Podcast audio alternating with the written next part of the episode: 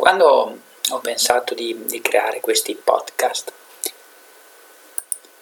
ho immaginato come di fare delle riflessioni a voce alta sul mondo dei, dei motori e degli sport motoristici, che sono la mia passione. Avete presente mh, quando, quando vi sentite nel posto giusto a fare la cosa giusta? Ecco, a me questa cosa capita quando, quando, parlo, pa, quando parlo di motori, magari con gli amici, ehm, oppure anche quando sono da solo mi metto a riflettere su questo, su quella cosa, sempre nell'ambito dei motori.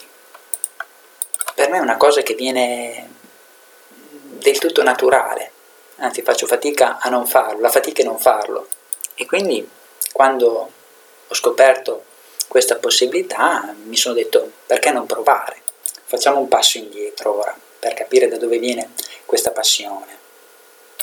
Ho un ricordo nitido di, di quando ero in terza media, nelle ore di orientamento, quando le, la professoressa ci chiedeva, chiedeva a tutta la classe eh, qual era la, la scuola superiore che avremmo voluto fare. Io rispondevo che volevo fare l'ingegnere meccanico, perché io avevo, ero già appassionatissimo e per me l'unica cosa che importava era lavorare nel mondo dei motori, per cui avevo capito, cioè avevo, per me quella possibilità era rappresentata da diventare ingegnere meccanico. Già mi immaginavo lavorare anche all'aperto, perché mi immaginavo già di andare nel mondo delle gare, quindi insomma mi facevo tutti i film. Da lì ho fatto il liceo scientifico che mi avrebbe poi preparato a fare ingegneria meccanica, come poi ho fatto.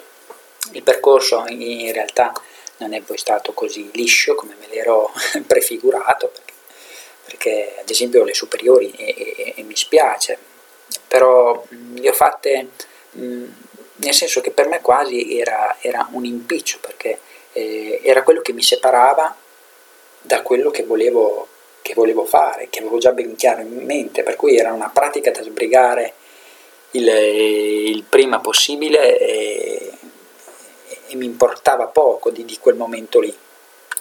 Era un qualcosa che si frapponeva tra, tra, tra quello che ero e, e quello che volevo essere, per cui tra virgolette era quasi tempo, tempo perso, no? e, e, e mi dispiace tantissimo di averla vissuta così.